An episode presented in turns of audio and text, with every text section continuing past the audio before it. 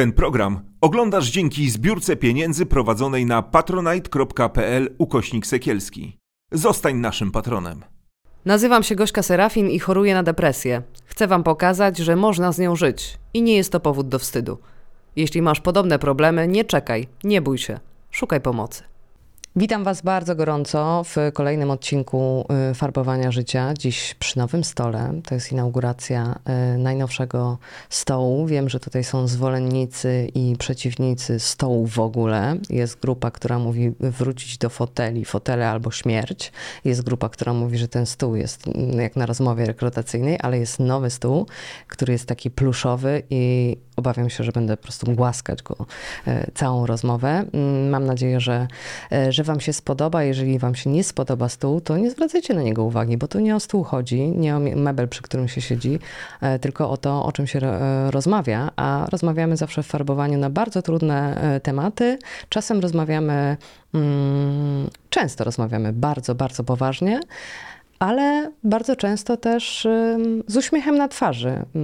Kiedy jest happy end, kiedy są lepsze momenty, to, to staramy się zwrócić na to uwagę, żeby pamiętać, że choroba nie jest wszystkim, że choroba to nie my, jest jakąś naszą częścią, a nie mówi o tym, kim jesteśmy jakim jesteśmy człowiekiem, że z chorobą czasem się żyje dłużej, krócej, można ją wyleczyć, można mieć przewlekłą chorobę, ale ona no, nie jest naszą całością. Dziś w farbowaniu życia bardzo uśmiechnięta, młoda kobieta, Anastazja, cześć. Cześć. cześć. Ażby się, wiesz, powiedziałabym ci, albo napisała taki komentarz, nie widać po tobie, jesteś taka uśmiechnięta. Co, na co ty chorujesz? Co ty chcesz od życia? O co ci chodzi, dziewczyno? Wiesz co, no rzeczywiście gdzieś tam to są rzeczy, które y, my bardzo często słyszymy, pewnie też wiele z was. Y, no i tutaj tak, no ja z, tym, z czym przyszłam, z, czym, z czym gdzieś tam się zmagam, z czym żyję. Yy, ostatnio udaje mi się patrzeć na to bardziej dumnie. Jest właśnie depresja, są to stany lękowe, yy, są to zaburzenia osobowości w tej chwili z, prze, z przewagą borderline. No i tutaj też yy, przy okazji wada słuchu, zaburzenia odżywiania, no i dysmorfofobia. Jest. To jest taki duży pakiet jak na jedną osobę, powiem pani szczerze. No wszystko jest ze sobą sprzężone. Mhm. Myślę, że gdzieś jedno prowadzi do drugiego i też dzięki temu y, udaje się po prostu gdzieś dojść do sedna. Ile to już lat? Ile lat się leczysz? Wiesz co, pierwszy raz u terapeuty byłam, jak kończyłam 7 lat. Mhm. Nie pamiętam już do końca z jakiego powodu. Czy tutaj, czy to było prześladowanie w szkole, czy to był gdzieś rozwód rodziców, natomiast tak, byłam u psychologa, na początku publicznie, także od wtedy. No ale mówisz, że, że nie pamiętasz wtedy, nie, mhm. była jakaś diagnoza wtedy, jak miałaś te 7 lat, czy po prostu to była taka konsultacja, bo, bo sytuacja mhm. tego wymagała? Wiesz co, myślę, że bardziej konsultacja. Mhm. Myślę, że konsultacja, myślę, że gdzieś... Yy, taka też walka moich rodziców o to, żebym gdzieś, no po prostu, mimo tego rozwodu i tak dalej, mogła rzeczywiście no mieć to szczęśliwe dzie, dzie, dzieciństwo też, za co im jestem bardzo, bardzo wdzięczna. Czyli udało się, mimo rozwodu, udało się rodzicom jakoś tak tym tematem to znaczy, zaopiekować, że... Powiem tak, mhm. na pewno im się udało zaopiekować, najbardziej jak mogli. Natomiast no, nie pamiętam takiego momentu jako dziecko, żebym naprawdę się czuła szczęśliwa. Mhm. W sensie pamiętam, że taki smutek gdzieś no, towarzyszył mi od zawsze.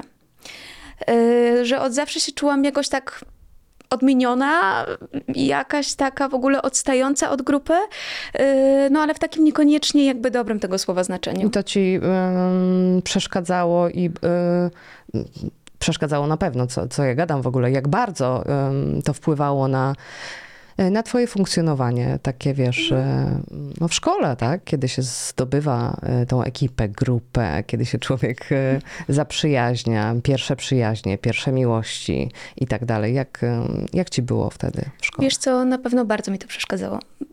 Było ciężko, pod tym względem, że gdzieś cały czas człowiek e, szukał tego zrozumienia, tej akceptacji. Mijał się trochę z priorytetami, które jakby wtedy były założone e, z góry, mhm. jakby dla danego wieku. Mniej więcej dzieci na przykład, nie wiem, interesowały się podobnymi rzeczami. A ty nie? E, no ja bardziej, szczerze mówiąc nie wiem jak to zabrzmi, ale gdzieś szukałam tej akceptacji bardziej u dorosłych niż u dzieci. Y, I, I to był właśnie gdzieś taki też powód, dla którego gdzieś tej sympatii u dzieci po prostu nie miałam. Jaka była twoja pierwsza mm, diagnoza psychiatryczna? Wiesz co, to w ogóle jest bardzo ważny, uważam, Mhm. temat, bo ja poszłam do psychiatry od razu, jak skończyłam 18 lat. W zasadzie tydzień po tym, jak skończyłam 18 lat, też dzięki pomocy mojej cioci w tym temacie, y, która gdzieś tam mi to poradziła, udałam się do psychiatry. Moją pierwszą diagnozą była depresja oraz y, zaburzenia odżywiania, bo wtedy gdzieś akurat byłam w głębokim spektrum tutaj anoreksji.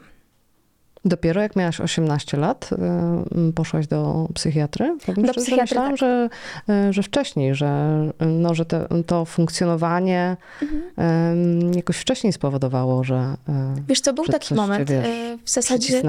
Kiedy miałam lat e, 12-13, to ówczesna psychoterapeutka zasugerowała mi to, żebym skorzystała z farmakoterapii. Mhm. Że to może pomóc, e, że gdzieś tam, no może być po prostu bardzo ciężko. Na tym etapie w ogóle w szkole, że ona się dziwi, A że... czyli jak- chodziłaś do, na psychoterapię? Tak, wcześniej? cały czas. Mhm. Od tego siódmego roku życia, tam Okej. były jakieś, wiesz, kilkumiesięczne przerwy, ale cały czas. Różne nurty, e, różni terapeuci, natomiast e, gdzieś cały A z czym, z czym chodziłaś? Z Mhm. jakim, wiesz, takim em, problemem do, do przezwyciężenia, do opanowania, do przepracowania? Głównie z lękami. Mhm. Z lękami, z depresją, jakby tutaj ym, niemożnością wyjścia z domu. Z taką, jakąś taką dysocjacją, w ogóle fluktuacją e, w całym życiu. Też e, co się wiązało głęboko i z zaburzeniami odżywiania i z wadą słuchu. Dlatego, że wiesz, potrafiłam wstać któregoś dnia, pomijając to, że nie mogłam wstać z łóżka, to na przykład przestałam nagle słyszeć, bo moja wada słuchu gdzieś polega na tym, że się bardzo zmienia. No i właśnie ta punktu, y, fluktuacja wpływa na to, że na przykład w zależności od emocji, w zależności od, od pogody potrafię gdzieś y, słyszeć inaczej. I to się potrafi zmieniać co kilka godzin. Także tutaj to jest coś, co na pewno sprawia, że człowiek jest mniej pewny siebie. Że nie wie, wiesz, czy na przykład y, jak pójdzie do szkoły, to czy usłyszy wszystko, co powiedzą rówieśnicy. Także to A jest... to, to zostało szybko zdiagnozowane, ta wada słuchu? O, o, od, Mhm. Pamiętasz od kiedy ci towarzyszy, czy po prostu od zawsze? Towarzyszy mi na pewno e, od siódmego, ósmego Mhm. roku życia. Wtedy to właśnie gdzieś zostało zdiagnozowane. Tutaj w ogóle jest taka zabawna anegdota i też e, może taka zachęcająca do niepoddawania się. Ja jak miałam 7 lat, poszłam do szkoły muzycznej. E, Udało mi się zdać jakby tutaj taki egzamin wstępny na grę na skrzypcach. No i grałam na tych skrzypcach maksymalnie rok, bo dla mnie gdzieś ta systematyczność e, była bardzo trudna, do czego też się nie potrafiłam jeszcze niedawno przyznawać. Teraz wiem, że to jakby jest okej. Natomiast, e, no właśnie, zdałam na te skrzypce. Test był słuchowy. Generalnie ja siedziałam gdzieś w ostatniej ławce, e, muzyka była puszczana z magnetofonu, no i wyglądało to w ten sposób, że test się zdawało na poziomie po prostu, że tak powiem, słyszalności. Także ja zdałam to wszystko, było ileś osób na miejsce, udało się to zdać, a chwilę później okazało się, że mam tę wadę słuchu i rzeczywiście nie słyszę w pełni na jedno ucho, a na drugie, a na drugie też mam lekki ubytek. I zrezygnowałaś z tej szkoły muzycznej? Nie ze względu na wadę słuchu, tylko właśnie ze względu na, se, na ten brak systematyczności. Czyli ta terapia y, y, no i pomoc, pomoc psychoterapeuty towarzyszyła ci y, no, od takich bardzo, bardzo młodych lat do tego momentu, kiedy, kiedy już uzyskałaś diagnozę psychiatryczną, kiedy jako dorosła osoba poszłaś do, do psychiatry, a udawało ci się przez te, e, przez te lata razem z terapeutą wypracować jakieś mechanizmy albo jakieś sposoby na to, żeby trochę jednak okiełznać ten lęk? Wiesz co, tutaj, no ja głównie byłam w nurcie poznawczo-behawioralnym. E, To gdzieś tam, na pewno ta terapia dała mi bardzo dużo narzędzi do tego, żeby rzeczywiście e, gdzieś radzić sobie z tym lękiem. Przede wszystkim, e, jak sama nazwa gdzieś tego nurtu e, sprawia, no to to, że człowiek gdzieś e, zdobywał tę coraz większą samoświadomość. No i narzędzia były, oczywiście, ale powiem szczerze, że nie do końca umiałam z nich korzystać, że sytuacja musiała się wydarzyć n razy po prostu, żebym była w stanie jakkolwiek gdzieś, e, gdzieś sobie te narzędzia umieć ulokować w taki sposób, żeby sobie rzeczywiście pomóc. I szczerze mówiąc, dopiero właśnie przy pomocy farmakoterapii, przy takim poczuciu, że pomaga mi też jakby ta druga strona, na którą ja aż tak bardzo nie mam wpływu, e, czyli gdzieś ta strona farmakoterapii, dopiero wtedy gdzieś poczułam się pewniej. Mm, Dało mi to więcej sił, żeby walczyć z tym lękiem, ale nie mówię, że to nie jest niemożliwe, oczywiście. Myślę, że warto prosić o pomoc. Czy mm, mając te zaburzenia lękowe, jeszcze wtedy jakby no niezdiagnozowane e, oficjalnie przez lekarza psychiatrę, ale jeżeli mm, byłaś w psychoterapii prze, przez te lata, leczyłaś się na, na swoje problemy z lękiem, to miałaś takie życie mm, towarzyskie młodej osoby, czy, czy bardzo się zamknęłaś w domu, że tylko szkoła, czy próbowałaś funkcjonować normalnie, jak nastolatka? Bardzo różnie, naprawdę bardzo różnie. U mnie to wyglądało w ten sposób, że swoje życie zmieniałam tak co trzy lata, a w zasadzie mogłabym powiedzieć, że wtedy na tyle nie miałam na to wpływu, że po prostu ono się zmieniało co trzy lata. Od skrajności w skrajność.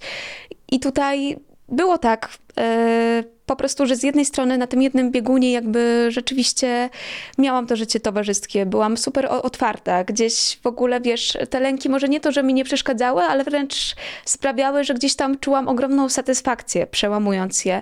A przychodził po prostu taki dzień nagle, że zaczynała się ta druga strona zupełnie i ja gdzieś tam odtrącałam wszystkich znajomych, albo wręcz skup skupiałam się na jednej osobie, e, wszystko inne gdzieś tam e, szło, szło w odstawkę. Było mi się ciężko uczyć e, i gdzieś w ogóle skupiać, też kontrolować nawet gdzieś to, co się dzieje u mnie po prostu w życiu, w głowie. A było coś, co to wywoływało, czy po prostu przychodziło samo? Dzisiaj, jak sobie o tym myślisz teraz, to, to udało ci się to jakoś to, to wyłapać? Czy coś było? Mhm, Wiesz co, na pewno są jakieś takie kluczowe momenty w życiu, em, które gdzieś tam to powodowały.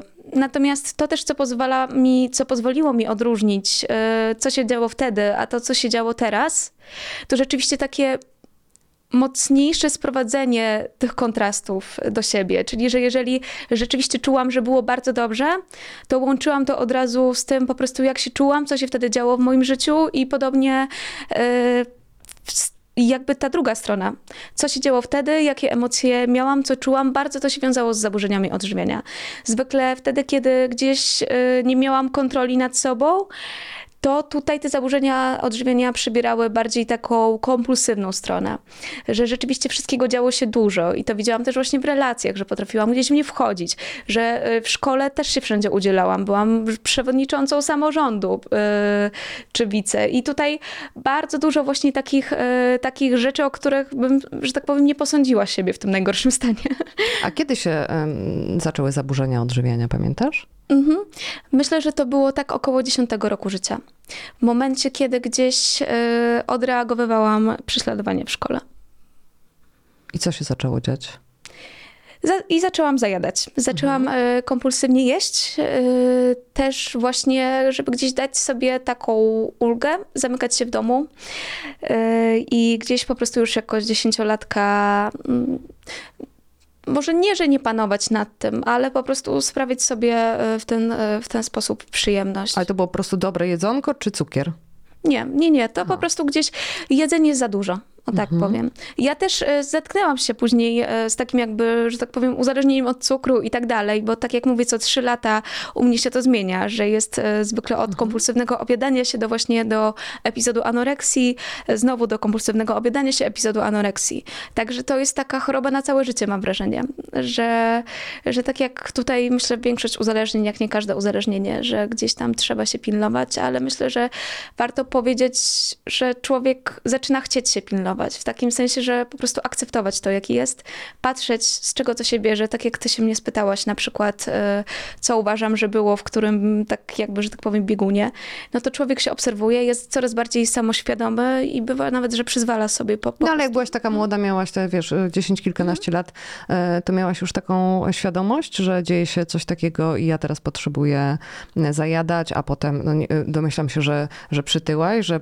e, szłaś w tą drugą stronę, jednak rezygnacji z jedzenia i, i anoreksji. Byłaś wtedy świadoma i obserwowałaś siebie, czy, czy bardziej sygnały no, z zewnątrz, Z czyli zewnątrz. rodzice? No bo jak ty jesz i chudniesz, jesteś nastolatką, to nie da się nie zauważyć.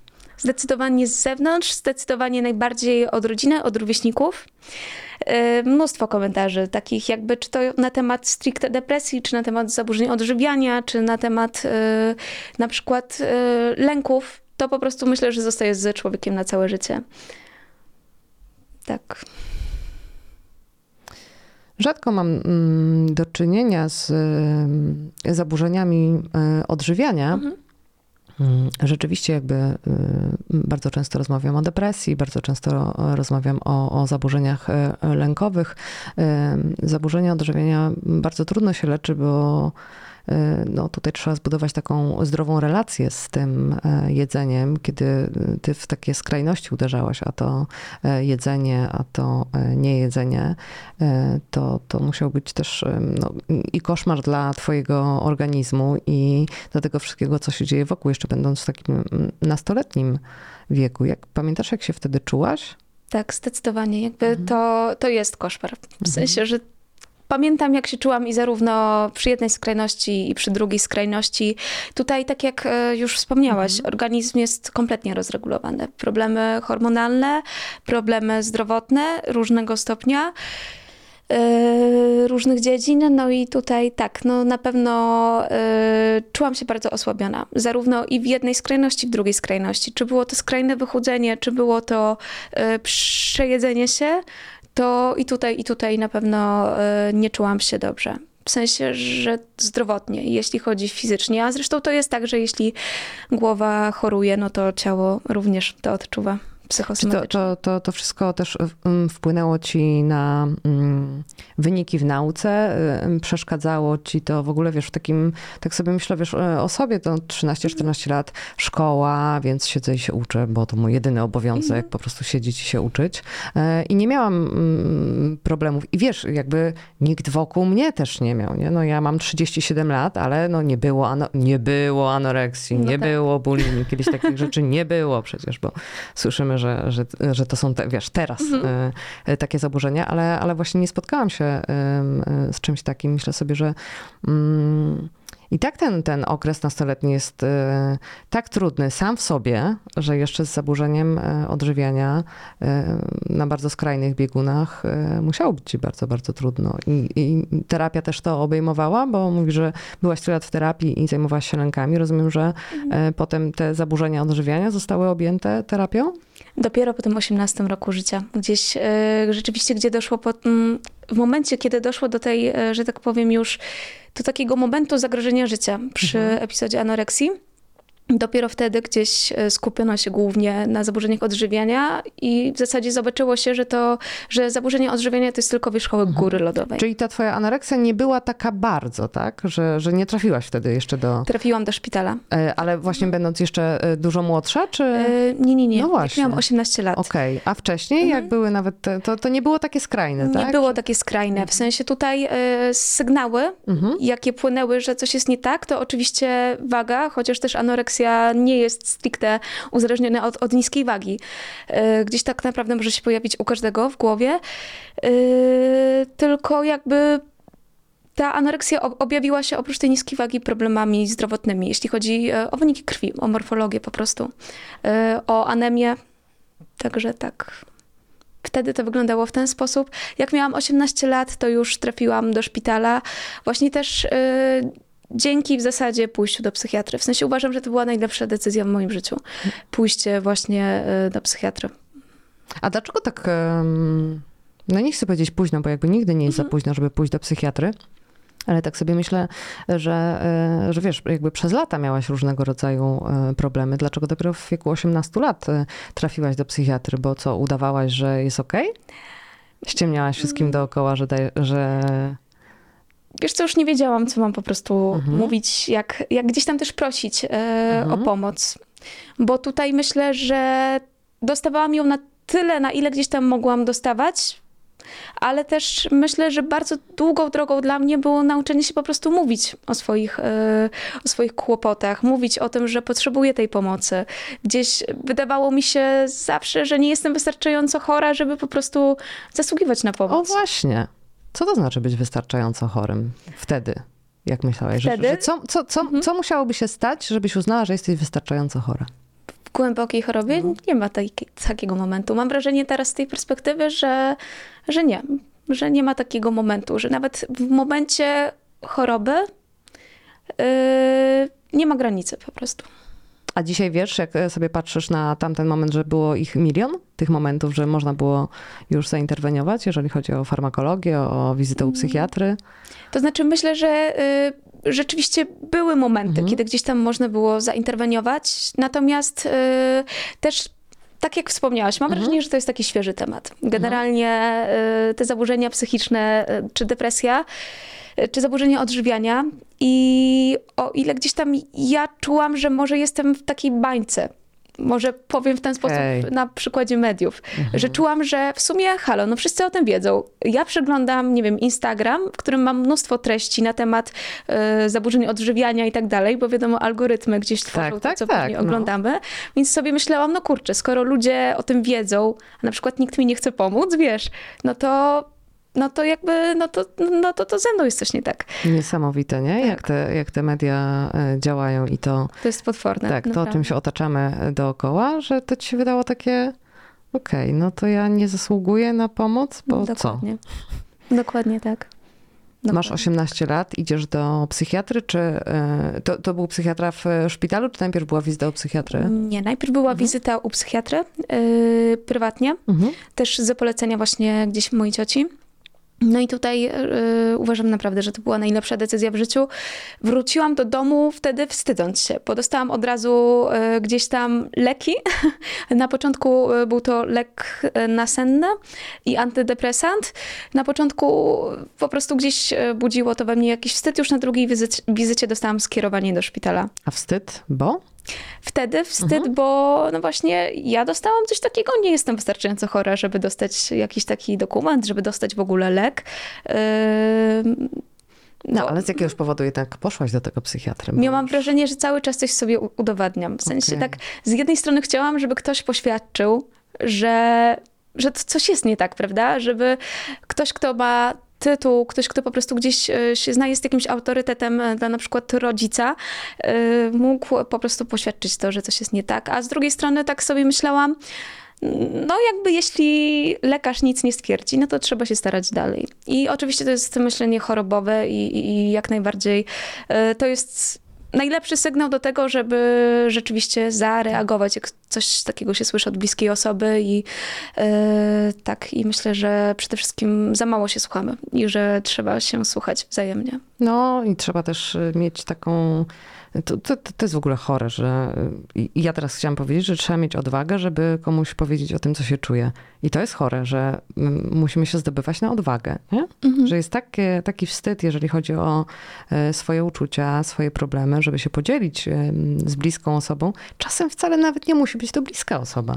E, Weźmy pod uwagę, że e, no, ten internet ma koszmarne strony, ale ma też dobre strony. Ja jestem na przykład na, na bardzo wielu e, różnego rodzaju grupach e, wsparcia i, i, i tam ludzie mają niesamowite wsparcie. e, Dają sobie wzajemnie, pomagają sobie i czasem, wiesz, może pomóc też rozmowa z taką, z taką osobą e, z grupy, ale trzeba się otworzyć i nie wstydzić tego, że, że możemy być chorzy, nie? że to jest choroba, a nie słabość albo po prostu, że mam słaby charakter. Myślałaś, że jesteś słaba?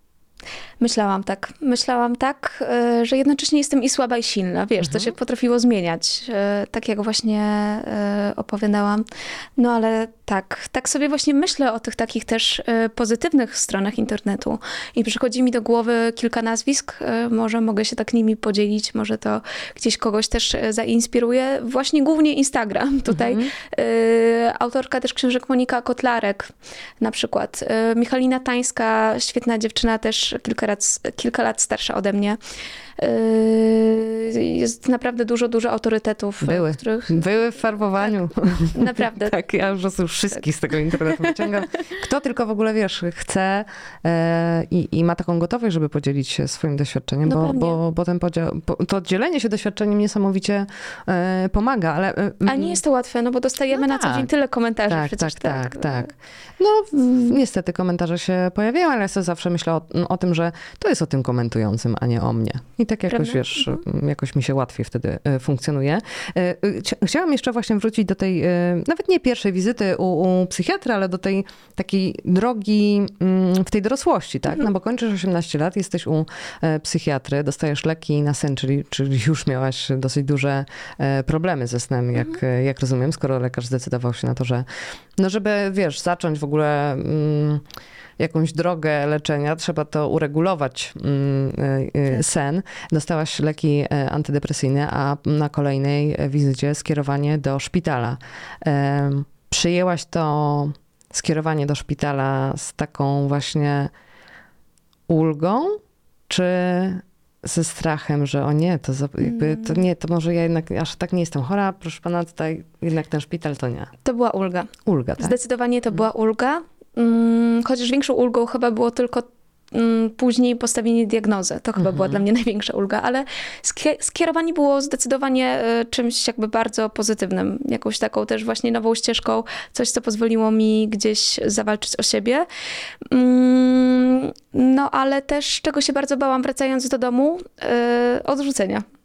Właśnie. No i tutaj rzeczywiście y, ono oczywiście wynikało z troski, bo tak też się stało. Gdzieś to odrzucenie takie wy- wynikało z troski na pewno z, z chęci znalezienia jak najlepszej drogi tej pomocy. Czyli takie umniejszenie e, faktowi, że... Że my sobie damy radę, że teraz to że ci pomożemy. To, e, Dokładnie. przesada. Dokładnie, ale później też y, jakby tutaj pod kątem zdrowotnym, Mhm. fizycznym byłam już na tyle słaba, że właśnie w którymś momencie doszło do, do rodziców, że, że to jest jednak ten moment, że po prostu trzeba mnie wysłać do szpitala już obojętnie jakiego. Także y, gdzieś y, to była taka his- historia, że wyjechaliśmy na działkę y, i ja gdzieś tam upadłam, uderzyłam gło- głową w stół i to był ten sygnał, że to skierowanie miało sens. Czyli rozumiem, E, że już po prostu byłaś tak wycieńczona, nie, mia, tak. nie miałaś siły. Tak, Mhm. tak, tak, tak, A, tak. a, e, widać, ile ważyłaś wtedy, że już tak fizycznie, wiesz, to ciało... Wiesz co, Mhm. y, Czy ty właśnie nie skupiasz się na, na tym aspekcie ym, określania intensywności anoreksji y, myślę, wagą? że, myślę, że się nie skupiam, ale to też bardzo chętnie po, powiem Mhm. ci za kamerami. Tylko to jest też taka kwestia, która wiem, że bardzo po prostu wpływa na osoby Aha, zaburzeniach okej, odżywiania. dobra. To takie stawianie się y, Jasne. w skali, wiesz, Kumam. czy jestem wystarczająco chora, żeby mówić, że mam anoreksję, Mhm. że mam, nie wiem, Chodzi o to, co się w depresję. środku czuje, tak? Bardziej, Dokładnie, dokładnie tak. I tutaj jakby po, powiem ci, że Mhm. tak, że ja dopiero po tym jakby takim epizodzie wycieńczenia, takim, że naprawdę straciłam tę przytomność i tak dalej, e, a sytuacje bywają naprawdę też o wiele gorsze e, wśród chłopaków, wśród dziewczyn, e, bo oczywiście to dotyka nie tylko, nie tylko kobiet, no to uważam, że jakby od tej pory w ogóle zaczęłam się bać choroby. Bo tak jak rozmawiałyśmy kilkanaście minut wcześniej, że depresji, w tych zaburzeniach odżywiania na początku nie czułam granic, testowałam je ciągle, a w momencie, kiedy poczułam zagrożenie, zetknęłam się z nim, w końcu zrozumiałam, że, że nie, że ja się boję, że muszę zawalczyć o to, żeby Dopiero to cię dalej. zatrzymało, tak? Jak już, Tak. jak już byłaś na, na skraju. Tak, tak, tak, tak, tak.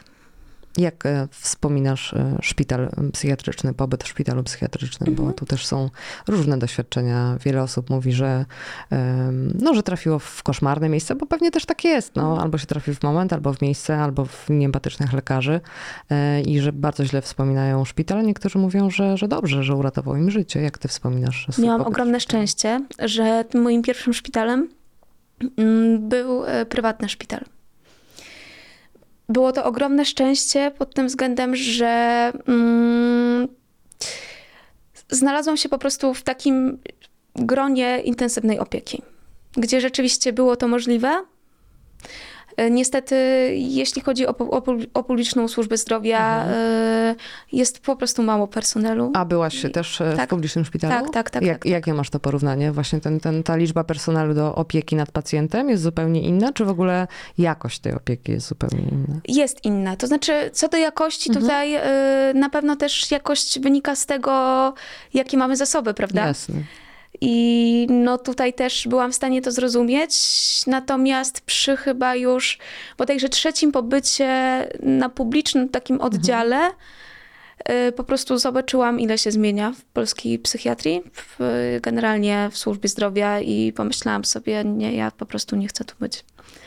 I, i, i, i to było takie, takie po prostu przemyślenie bardziej motywujące, bo to jakby też była taka złość, e, złość na to wszystko. I złość uważam, że jest taką emocją podobnie jak e, żal, że możemy jakoś wykrzesać z tej złości siłę. Myślę, że Co cię tak złościło w, e, w szpitalu? Yy, Wtedy akurat to był taki czas, trafiłam ch- chyba po prostu w mniej odpowiedni czas i, i gdzieś, gdzieś dlatego jakoś tak mi się wydaje. Zezłościła mnie po prostu reakcja. Jasne. Reakcja, jakby to, że tego personelu rzeczywiście było tak mało, że to głównie byli starzyści, którzy się bardzo bali nawet tam być bo po prostu widzieli jakby co się dzieje pod takim kątem, że byli na terapii grupowej i byli przestraszeni jakby, e, na, jeśli chodzi o tematy, na które my rozmawiamy. Ja w ogóle bardzo podziwiam całą służbę i jakby starania się, czy, czy pielęgniarek, czy lekarzy, czy generalnie sanitariuszy, bo oni też pełnią bardzo, bardzo ważną rolę w tych szpitalach. Bardzo trudną też. No. Tak, dokładnie tak. I, jakby bardzo podziwiam też e, osoby na przykład szczątkowo. Już jest bardzo mało osób, które prowadzą zajęcia z arteterapii w szpitalach, e, co na przykład mi pomogło ogromnie. E, zajęcie się sztuką.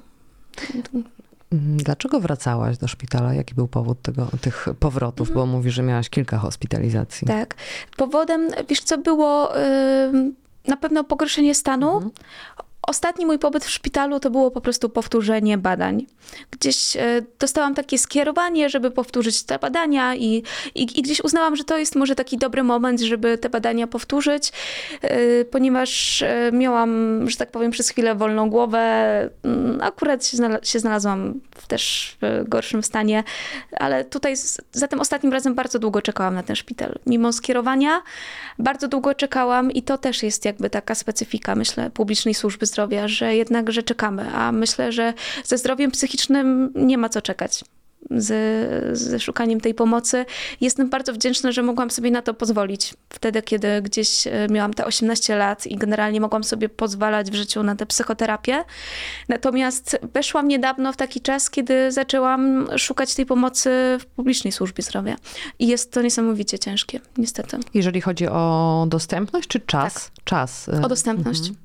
O dostępność. Yy, Naprawdę, jakby tutaj to jest bardzo ciężki temat. Yy, Dostępność jest niesamowicie jakby mała yy, i wycieńczenie też po, prostu osób, które gdzieś tam przyjmują nas do gabinetów. Y, Czy w, podczas y, pierwszej hospitaliz- hospitalizacji, czy, y, czy wcześniej te wszystkie diagnozy, o których powiedziałaś na, na początku, one się tak y, wyklarowały, połączyły, coś, coś jest, y, nie, też nie chcę, żeby to zabrzmiało głupio, ale czy coś jest y, silniejsze, czymś coś leczysz bardziej, na coś bardziej zwracasz uwagę, czy jest jakaś kolejność rzeczy, którymi musisz się zaopiekować, żeby potem zająć się y, kolejnym tematem?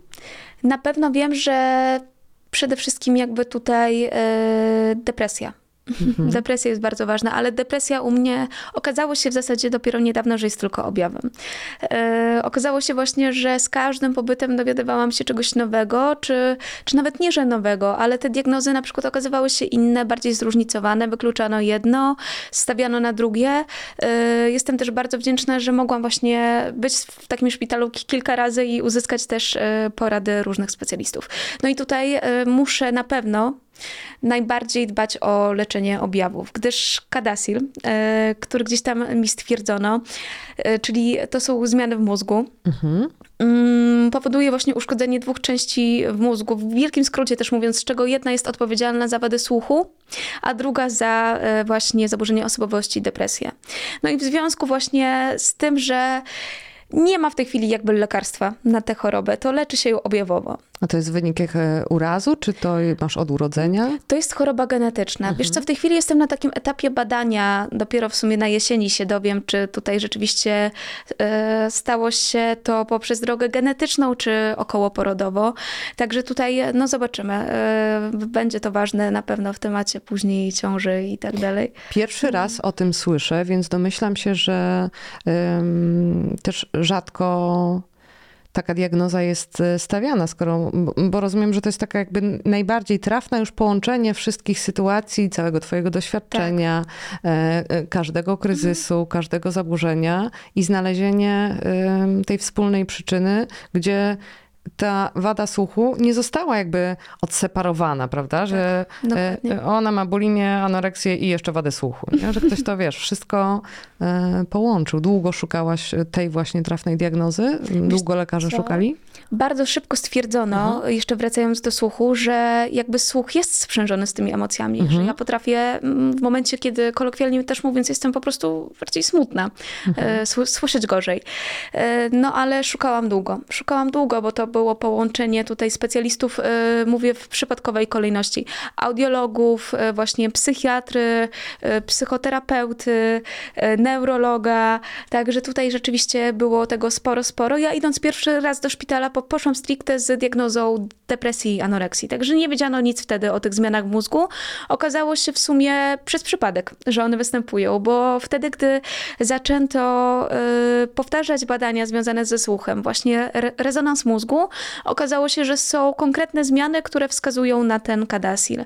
No i rze- rzeczywiście jest to coś bardzo rzadkiego, y, także pod pewnym względem można mówić o jakimś wyróżnieniu. trafnie, mniej trafnie. Ale tak, Natomiast, nazwa ładna.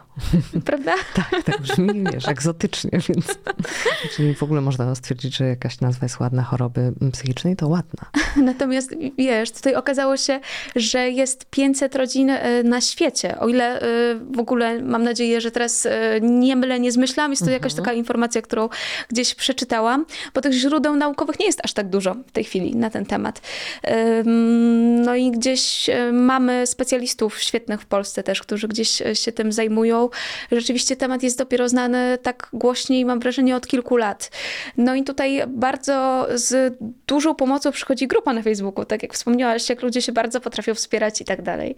To yy, moja lekarka jeszcze w szpitalu yy, podczas osta- ostatni- ostatniego pobytu gdzieś dotarła do grupy na Facebooku, na której jest zaledwie dwadzieścia kilka osób i właśnie chorują na kadasil. I to jest taka grupa, gdzie rzeczywiście to wsparcie jest. Grupa jest pr- pr- prywatna, także tutaj e, możemy e, liczyć na to, że wszystko zostaje u nas w tym gronie. Natomiast no tak, są, są na pewno gdzieś takie momenty światełka, wsparcia i tak dalej, ale wiesz co, ta diagnoza była dla mnie ogromnym zbawieniem. Jakby takim poczuciem, że ja w końcu wiem, co to jest, ja już nie muszę chodzić po lekarzach, nie muszę się badać i mimo, że y, no, rokowania są słabe, bo gdzieś mówi się o szybkim udarze, o tym, że od stwierdzenia tego kadesilu żyje się od 10 do, y, y, do, do, do 15 lat później, to patrzę na to bardzo optymistycznie. Jakby, jakby wiem, że, że, że, że, jakby, że to nie jest moja wina, że y, różne problemy takie, mm, nie wiem, z, ze zbieraniem się, czy w ogóle z prokrastynacją, czy problemy z pamięcią, czy problemy jakieś, y, nie wiem, z równowagą, które też wynikają z wady słuchu, to nie jest moja wina. Przede wszystkim to ogromne odciążenie, że depresja to nie jest moja wina. A jakie miałaś e, piękne. objawy depresji? No bo no ona jest taka, wiesz, najbardziej e, oswojona, nie? Mm, Jest taką najbardziej oswojoną chorobą. Trafiłaś właśnie z, do, do szpitala z diagnozą e, anoreksja i Mhm. depresja. Mm, Jak się u ciebie objawiała? Bo mm, problemy ze snem to było to też między innymi? To chyba był, była najmniejsza rzecz, wiesz. Ja tutaj te, wydaje mi się, że ja na depresję zachorowałam w wieku 12-13 lat.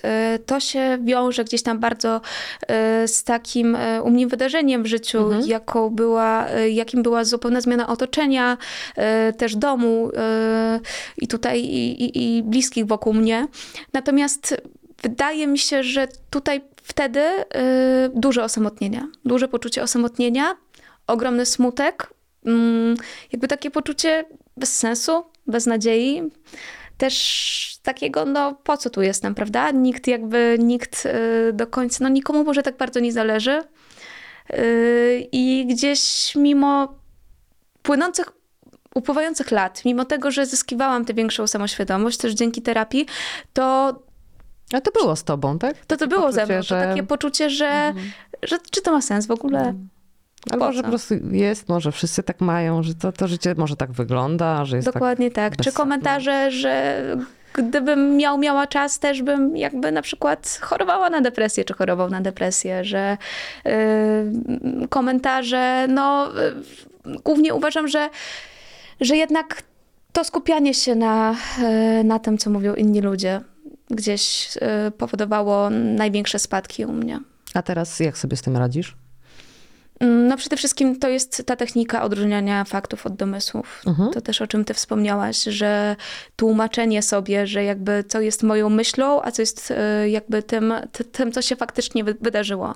To chyba jest coś, co mi na co dzień już robię to bardzo intuicyjnie, ale to jest coś, co najbardziej mi jakby A pomogło. jak ci się tego uczyło? Bo mi strasznie ciężko. To, ta, ta myśl moja była taka tak silna i tak wydawało mi się oczywiste, Mhm. skoro jakby ja mam ją od y, 30 lat i uważam, że to jest prawda na mój temat. No bo tak, bo... bo, No bo ja tak. żyję ze sobą. Tak, bo ja żyję ze sobą i e, a że to nie jest prawda, tylko wiesz, no, że to jest moja myśl, a fakty są inne, to tak trochę nie było dla mnie mm, łatwe do, no może okej, no ale tak ten fakt ja biorę go pod uwagę, ale żebym tak bardziej do serca go wzięła, to nie bardzo i nie postępowałam zgodnie z tym faktem. Jak No tak. wiedziałam, że on jest, no i to, to uczenie się tego e, było strasznie trudne i dzisiaj nie jest to dla mnie naturalne. Te, wiesz, te fakty jeszcze nie przejęły takiej e, kontroli nad, nad tym moim przekonaniem na swój temat. Muszę sobie cały czas o tym e, przypominać. No nie idzie to już tak strasznie po grudzie. No bo jednak to są fakty, nie? A ja, ja lubię fakty, bo ja pracowałam w newsach, więc to było super. A, a w tej kwestii strasznie mi było ciężko No tak. wziąć pod uwagę fakty. No tak, to rzeczywiście myślę, że to, to, co my musimy gdzieś tam sobie powiedzieć, a może nawet przede wszystkim zmienić narrację z muszę na chcę i, i z muszę na mogę, no to to jest to, że to nie będzie zawsze tak, że zaczniemy jakby coś robić, zaczniemy jakby dbać o siebie, starać się jakby dbać o swoje zdrowie psy- psychiczne, dbać o wypracowanie tej metody, fakty, mity y, i domysły i intuicja i tak dalej. Myślę, że najtrudniejszym jest jakby pogodzenie się z tym, że często zanim pójdziemy naprzód, są jeszcze dwa kroki do tyłu, mm, przysłowiowe. I to, że ma prawo się nie udawać. To, że gdzieś jakby te fakty, domysły, yy, no będą różne i to nie będzie zawsze to samo, że będziemy zawsze jakby powtarzać ten sam przykład, bo ludzie są różni, ludzie, którymi się otaczamy, ludzie, któ- którzy nas otaczają. Yy, będziemy spotykać różne sytuacje na swojej drodze, że to w zasadzie jest ciągła nauka, że taka próba pogodzenia się z tym, że może tak naprawdę nigdy nie, do, nie dojdziemy z tym do perfekcji, prawda? Że, że będzie nam łatwo odróżniać te fakty od domysłów e, w taki, w taki bardzo łatwy sposób, tak jak mówisz. Uważam, że ogromnym sukcesem jest to, że to już nie idzie jak po grudzie. właśnie. No tak, no tak, to też trzeba docenić. A jak u ciebie z emocjami, z ich umiejętnością czucia e, i przeżywania i nazywania? Powiem ci, że to właśnie był jeden z moich największych kłopotów. To jest w ogóle coś, co właśnie znowu wyparłam i chyba zapomniałam. Czy można się odciąć od emocji, prawda? Dokładnie No. tak, dokładnie tak. I tak właśnie też wyglądała w dużym stopniu moja depresja. Też, y, wiesz co, taka mm, de- desocjacja po prostu, Mhm. to takie uciekanie.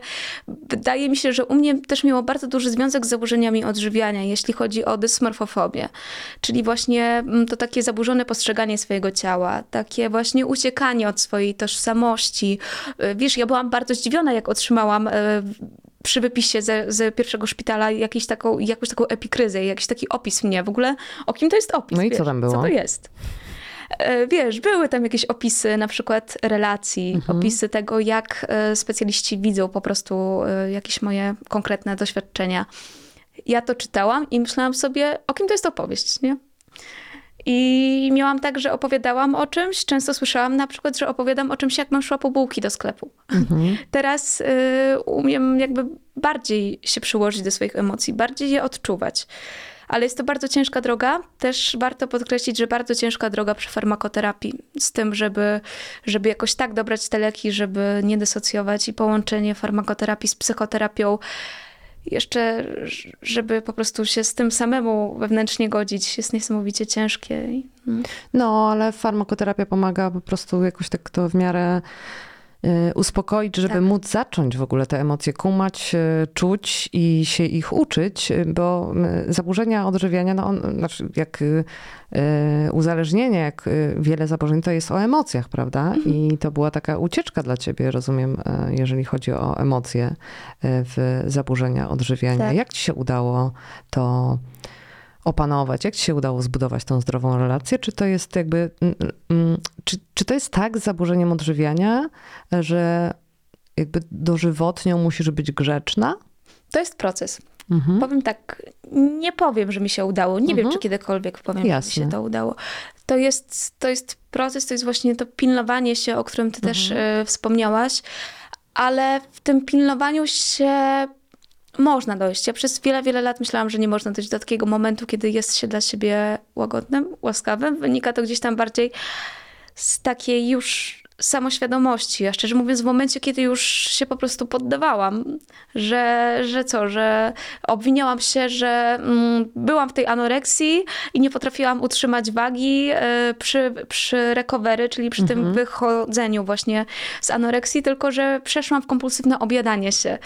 I bardzo się za to obwiniałam, ale w momencie, kiedy sobie pomyślałam, że w sumie już mi tak jest wszystko obojętne, to był taki proces, co trwało wiele, wiele e, czasu, ale że, że mi to jest obojętne. Dopiero wtedy tak naprawdę zrozumiałam, że, że jakby, że nikogo innego to nie interesuje i tak oprócz mnie. W sensie, że to jest taka, to była ch- ch- chyba taka moja największa motywacja, że to jakby mnie najbardziej powinno interesować to, jak ja się ze sobą czuję, yy, a, a gdzieś tam mm, no komentarze będą zawsze, czy przychylne, czy nieprzychylne, to ja muszę zadbać o siebie i, To jest niezłe, że wierzymy w te nieprzychylne, a w przychylne tak średnio. Jak ktoś mówi coś miłego, to tak, ale nie, wiesz, to jest stara bluzka, wcale nie schudłam, wcale nie przytyłam, w ogóle nie byłam u fryzjera, a jak w złe, to natychmiast w to idziemy. No, no, ale i, i trudno jest nauczenie się mm, tego. Jak do tego wszystkiego... mm, w ogóle, czy to można e, odróżnić? Bo wspomniałaś też o tym, że mm, no, jedną z takich e, diagnoz jest e, zaburzenie osobowości e, borderline. Ono się lubi łączyć właśnie i z depresją, Tak. i z różnego rodzaju innymi zaburzeniami. No i z takim brakiem akceptacji siebie i- problemami w, tych, e, w tych relacjach. Jak ci się udawało to uczenie się właśnie siebie z borderline? Czy miałaś e, e, takie objawy? Bo wiesz, no o borderline też e, jakby wiemy tyle, co z mediów, czyli taki trochę spaczony obraz, Tak. że osoba z borderline to osoba, która grozi samobójstwem, nie Mm, wchodź z taką osobą w związek, się, Boże, tak. prawda? Tnie się albo na przykład krzyczy, nie? robi awantury, co wcale e, tak nie musi e, wyglądać. Może mieć po prostu problem z, z huśtawką nastrojów i z ich e, Dokładnie. wyrażaniem, ale no przede wszystkim jest to, no jest to zaburzenie, u podstaw którego leży ogromne nieszczęście, tak? I no i taki problem z akceptacją siebie samego, właśnie też swojej e, tożsamości. Jak to ci się to e, ułożyło z, z tymi zaburzeniami odżywiania, z depresją? Gdzie tam jest ten e, borderline? Tego, mm, on jakoś wychodzi czasem na... On jest silny, silniejszy na przykład niż ta depresja? Jak ty to odczuwasz w ogóle?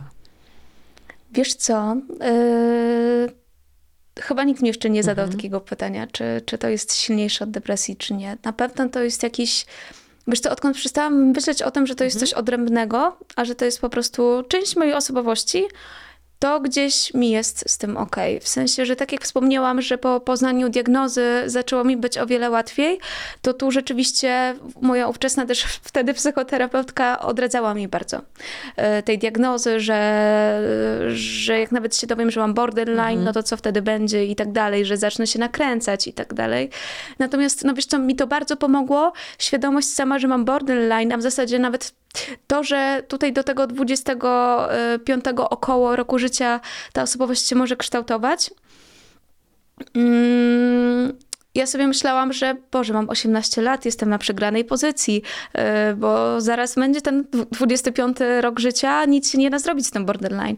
A tutaj się okazuje, że ja sobie co jakiś, co jakiś czas wracam, po prostu tak nawet z czystej ciekawości do jakichś badań naukowych i tak dalej. I ja widzę, że na przykład teraz potrafią przeważać u mnie zupełnie inne cechy większość, przez większość czasu. Więc widzę, że, że jakby da się jakby pracować nad tym i tak dalej, ale też nie zawsze się ma siłę. Tutaj u mnie y, przede wszystkim bardzo niska samoocena, borderline. I oczywiście są momenty y, tego, że czuję się wyśmienicie. Myślę sobie, że ja mogę, jestem stworzona do rzeczy niezwykłych i że w tej chwili wyjdę do ludzi, wyjdę z domu y, i krzyknę z siódmego piętra, z balkonu, że w ogóle patrzcie na mnie. Ale to zwykle są momenty po prostu no, niemożności wyjścia z domu, z tego, że nie jest się pewnym siebie, z tego, że rzeczywiście te emocje, taki lęk przed odrzuceniem przede wszystkim jest bardzo głęboki i z czego też myślę, że wynikał taki strach przed tym, że ja nie jestem wystarczająco chora, że to właśnie była taka inna odsłona lęku przed odrzuceniem. No Bo on jest taki, no taki za mało, nie? Niewystarczający. Niewystarczający, żeby to już uznać, że, e, że cierpię na tyle, żeby sięgnąć po pomoc specjalisty i na przykład, że to może się leczy i to e, nie jest moja wina ani wada, tylko e, jest to zaburzenie, które po prostu się e, leczy też między innymi e, terapią, jeżeli chodzi o e, I zaburzenie. kompulsy, no przede wszystkim, borderline. e, Właśnie te takie stany, że jesteś, Mhm. e, że masz e, jakby taką chęć, e, tak jak wspomniałaś, że jakby zrobić coś sobie, to jest jedna sprawa, Mhm. ale e, druga taka sprawa, że właśnie taka... Mm, może nie, że łatwość, ale skłonność do popadania w uzależnienia właśnie. To też jest jakaś taka specyficzna, mam wrażenie, cecha. Yy, no i, i tak mi się wydaje, że właśnie gdzieś niestety jest tak z mediami, że bardzo straszą, yy, naginają po prostu. No, takie ogólnikowe są te informacje, Bardzo, tak jak, nie wiem, bardzo. jako, jako schizofrenii, jak chor- o chorobie afektywnej dwubiegunowej, jak masz, wiesz, e, depresję, to zawsze masz do tego zdjęcie osoby y, smutnej albo stojącej przy oknie i tam pada deszcz, y, albo ona jest pod kołdrą. No jakby depresja ma, ma, ma wiele twarzy, jakby każda choroba ma, ma y, wiele twarzy. No ale niestety są takie stereotypy ym, cały czas w mediach. A jak ty się ym, dzisiaj czujesz? Wiesz co, na pewno nie przyszłabym tu kilka miesięcy temu. W sensie mm, miałam tak w swoim życiu, w zasadzie od zawsze, że w momencie, kiedy było źle, jakby cieszył mnie ten stan w miarę. Bo myślałam sobie, dobra, jest źle, jakby pobędę sobie w tym smutku, ale że może będzie lepiej. A w momencie, kiedy było dobrze, myślałam sobie, no zaraz coś się znowu po prostu stanie, nie? I nie potrafiłam czerpać radości z tego, że może jest lepiej. I to jest w zasadzie w tym momencie pierwszy raz od, y, od tych, y, czy kilkunastu, od, od dziewięciu lat, bo lat mam 20, kiedy rzeczywiście y, udało mi się tak dojść do takiego momentu, że no nie mam oczekiwań. Nie mam takich oczekiwań, że na przykład, że po tym momencie, kiedy teraz czuję się lepiej, będzie źle albo że będzie dobrze. No będzie jak będzie. W sensie mam pewne przewidywania, że pewnie y, wraz jakby z pracą za chwilę y, dołączę, spróbuję drugi raz swoich sił na, sił na studiach i tak jak po, poprzednio się nie udało, także teraz może się nie udać, ale po prostu szukam sposobów i to są właśnie te schematy. Staram się po prostu zmieniać jakoś swoje działania i dopóki mam siłę na no, działać, to działam. Ale wiem, że na pewno przyjdzie taki czas, yy, że po prostu przestanę mieć znowu tę siłę, że pewnie zaszyję się na kilka miesięcy w domu. Mm, No i wiesz, odkąd od momentu, kiedy dałam sobie przyzwolenie na taki stan, to po prostu mam wrażenie, że gdzieś, yy, może nie, że rzadziej występuje, ale że po prostu ma prawo być w moim życiu. I to też jest część mnie i że y, zarówno kiedy jestem uśmiechnięta, to wtedy bym wyszła ze sobą na kawę, ale jak jestem smutna, to też bym się położyła obok siebie w łóżku. I No tylko wtedy do tej kawy to jeszcze coś słodkiego, żeby było tak mile i sympatycznie. A wiesz, co ci służy, a co ci nie służy? Masz taką instrukcję obsługi siebie, że dobra, to jakby to jest kuszące, ale muszę tego unikać. Nie? Wiesz co, chyba po już tych latach terapii, Mhm. tak, chyba tak. No i tutaj e, i ja jakby byłabym ogromną hipokrytką, gdybym gdzieś tam zaczęła mówić, że, e, że jestem w cudownych relacjach w swoim życiu, no e, tak. że właśnie, e, nie wiem, wybieram cudowne studia i tak dalej, które mi się marzą. No bo jakby też muszę sobie zostawiać zawsze ten margines błędu, że no jednak, no nie mam tej super pewności siebie, nie zrobię wszystkiego, czego chcę, ale mam świadomość, że, że, że mogę, nie? No, rzeczy, które mi pomagają. Na pewno łagodność dla siebie. Mhm.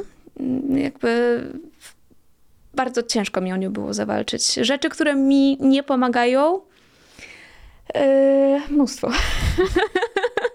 mnóstwo, naprawdę mnóstwo. Nawet nie wiem od czego zacząć, jeśli mam być szczera. Czego ci życzyć? Mm, Myślę, że tego, czego gdzieś, czego myślę, że brakuje po prostu gdzieś y, ludziom w relacjach, wysłuchania. Po prostu słuchania siebie nawzajem. Y, I, i, i gdzieś tam no, to, to samo jakby kieruje do ciebie. Du- Dużo uśmiechu i, i wysłuchiwania na co dzień. I chociażby takie podcasty jak ten, to jest świetna możliwość do tego, żeby gdzieś się słuchać wzajemnie.